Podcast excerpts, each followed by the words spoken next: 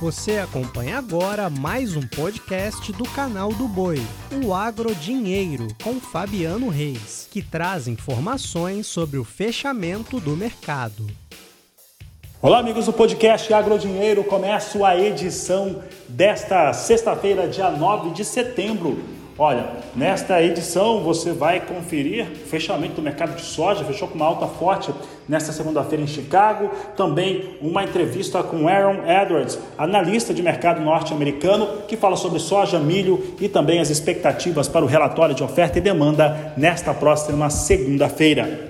E olha só, como eu disse, soja fechou em alta. A soja fechou com uma alta para novembro de 1,97% a 14 dólares 13 centos mais 2 o bushel. Janeiro, 14 dólares 19 centos o bushel com alta de 1,99%. Março, 14 dólares 21 centos o bushel com alta de 1,88%. E maio, 14 dólares 24 centos o bushel com alta de 1,84%.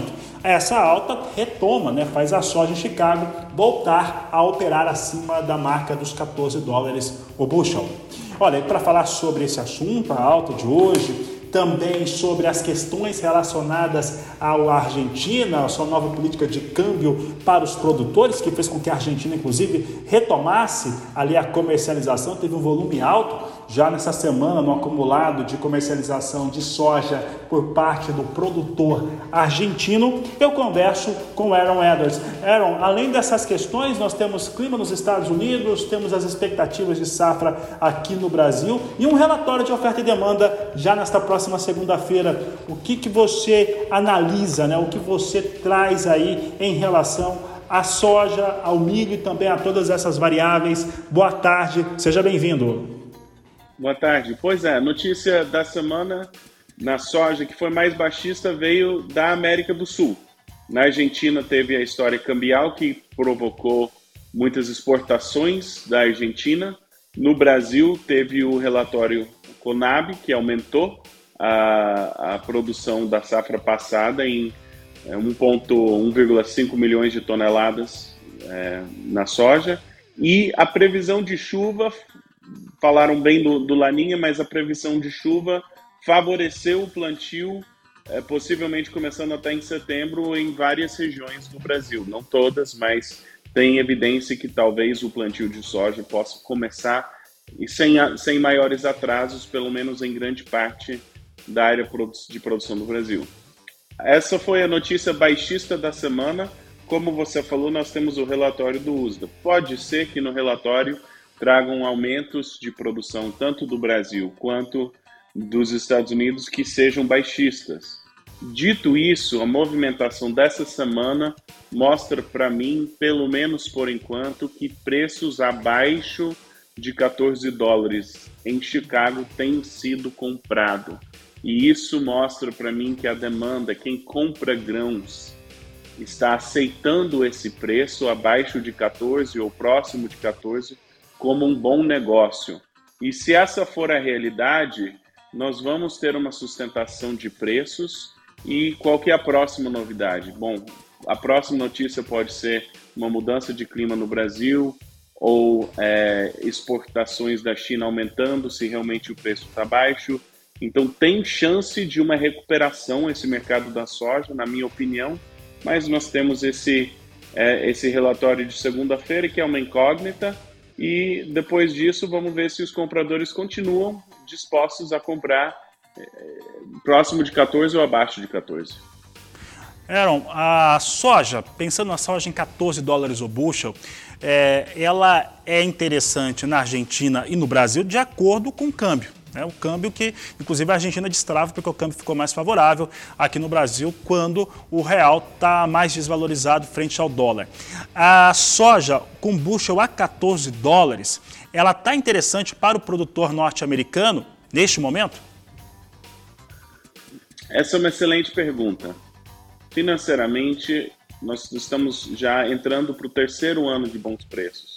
Então, o caixa do produtor norte-americano está cheio. Eu acho que isso é verdade de produtores no Brasil também. Eles tiveram bastante receita nos últimos anos, então por esse motivo não tem muita, muito incentivo para vender. do ponto de vista de rentabilidade, a soja também é rentável, é, mais ou menos que o milho, dependendo dos insumos gastos no milho. Então, é um preço interessante, mas a, a pergunta hoje, na maioria, para a maioria dos produtores, não é se eu deveria vender ou se eu preciso vender ou se é importante travar esse lucro, é uma questão de vai subir ou vai baixar. E a resposta dessa pergunta está dependendo da safra brasileira. Se o Brasil tiver uma safra cheia, sem problemas e sem sustos, 14 talvez seja um preço muito alto para o mercado internacional. Mas se tiver algum tropeço, se tiver algum susto, se, se produzir menos do que essa safra cheia, então os estoques mundiais estão em um patamar que não suportam não ter essa safra cheia e a gente pode ter preços bastante explosivos. Então a maioria dos produtores está um pouco preocupado com a baixa do preço, mas o Brasil tem que produzir para essa preocupação se concretizar. Então estão de olho na lavoura deles, mas já também estão fazendo muita pergunta sobre o que está acontecendo no Brasil. Vai plantar na hora? Vai ser safra cheia?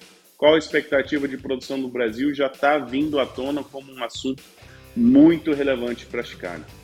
É, entra naquela variável que não tem controle, né, Aaron? É o, é o clima né, que influencia os negócios. É, Aaron, no cenário atual, até um dia antes da Argentina confirmar a sua mudança na estratégia, na política de câmbio, é, nós tínhamos a soja norte-americana muito mais competitiva que a soja brasileira, até porque o Brasil tem pouca soja neste momento para comercializar da 21-22. Mas também as vendas antecipadas da 22-23 praticamente não ocorrem, estão muito lentas. Num movimento de mercado como esse, o que, que nós podemos esperar para os próximos meses, pensando também que a maior parte das áreas de produção no Brasil, as que não são irrigadas, elas não vão ter condições de começar cultivo agora, a partir deste momento. Já o segundo maior estado produtor, o Paraná, já teria condições legais de começar a cultivar no dia 11 de setembro, o Mato Grosso, o Mato Grosso do Sul, Goiás, a partir do dia 16 de setembro. Isso não vai acontecer, vai acontecer lá por outubro, né, lá pelo meio do mês de outubro. Como é que isso vai definindo, vai dando as definições para o mercado? Perfeito. Estamos entrando no terceiro ano de Laninha. Dois anos atrás, o que aconteceu foi que atrasou o plantio e a soja até que estava ok, mas atrapalhou o milho safrinha. Ano passado, plantaram soja em tempo hábil, mas a seca prejudicou a soja, mas o milho safrinha até que foi razoável. Então, essa situação do impacto do clima no Brasil vai determinar o tamanho da safra de soja e vai ter impactos no tamanho de safra do, de milho no Brasil. Se olhar para os inventários mundiais, nós precisamos de boas safras nos dois hemisférios para tranquilizar esse mercado. E os Estados Unidos, mesmo tendo, é, não sendo um, uma quebra como 2012, não está tendo uma boa safra. Está tendo razoável em algumas regiões horrível. E o Brasil vai precisar produzir uma safra cheia para começar a tranquilizar esse mercado. Então, pessoalmente, eu não estou muito preocupado com os riscos de baixa nesse cenário, mesmo se cair um pouquinho mais em setembro, eu acho que vão ser quedas que vão ser compradas e eu, eu sou otimista em relação a preço entrando para esse período de incerteza na safra brasileira. brasileira. Aaron, para encerrarmos aqui a nossa conversa, vou fazer uma pergunta mais direcionada para o milho e em torno das expectativas do relatório de oferta e demanda. O que, que eu tenho conversado aqui com produtores, também com analistas regionais aqui que atuam no Brasil, Argentina, Paraguai também, que o Brasil veio com uma segunda safra, colheu, né? Está praticamente conclusa a colheita da segunda safra, ainda na campanha 21-22, recorde, então total de produção foi recorde, no momento no qual se tem uma menor disposição do cereal no mundo por conta das questões da guerra, a Ucrânia é, produzindo muito menos, conseguindo embarcar menos ainda, Estados Unidos numa provável situação de produzir menos na 22, 23. Então o pessoal está dizendo aqui o seguinte: o mundo vai produzir menos, mas o Brasil vai produzir mais milho.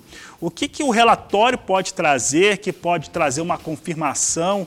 E você acredita de fato que isso venha a ocorrer? Sim, o, o Brasil pode produzir mais. Agora, a questão internacional do preço, os, os, inventários de milho estão muito apertados. Pessoalmente, eu não acho que o segundo ano de uma guerra, falando da Ucrânia, você vai produzir mais grãos do que no primeiro. É, então, tem vários fatores que fazem, são favoráveis para o preço do milho. Dito isso, o preço físico no Brasil talvez precisa descartar essa pressão de venda é, de quem tem inventários disponíveis que precisam ser movimentados. Então, no curto prazo, nós podemos ter essa pressão de venda. Expectativas para o mercado doméstico de milho é, no ano que vem no Brasil está dependendo do, da, da, produção safrinha. E isso está dependendo de quando vai ser plantada a soja, pressão de laninha, clima, clima e clima. Então, para mim, projetar mercado físico do Brasil para o próximo ano pode até arriscar a área, mas produção é uma incógnita muito grande. A nível mundial, é, os estoques de milho estão muito apertados e vai precisar desse milho do Brasil. Eu acho que o Brasil vai ter fortes exportações esse ano. Aaron Edwards, obrigado pela sua participação. Vou ficando por aqui. Eu lembro que na segunda-feira você vai acompanhar na programação do canal do Boi, no Agricultura BR, segunda edição, comigo, a partir do meio-dia e 20. Você já vai acompanhar tudo que sair desse relatório e, claro, no podcast com o fechamento do mercado na segunda-feira. A todos, uma ótima tarde, final de tarde, uma excelente noite, bom final de semana, um grande abraço e até segunda. Você acompanhou o podcast Agrodinheiro. Para mais informações, acesse o nosso portal sba1.com. Até a próxima!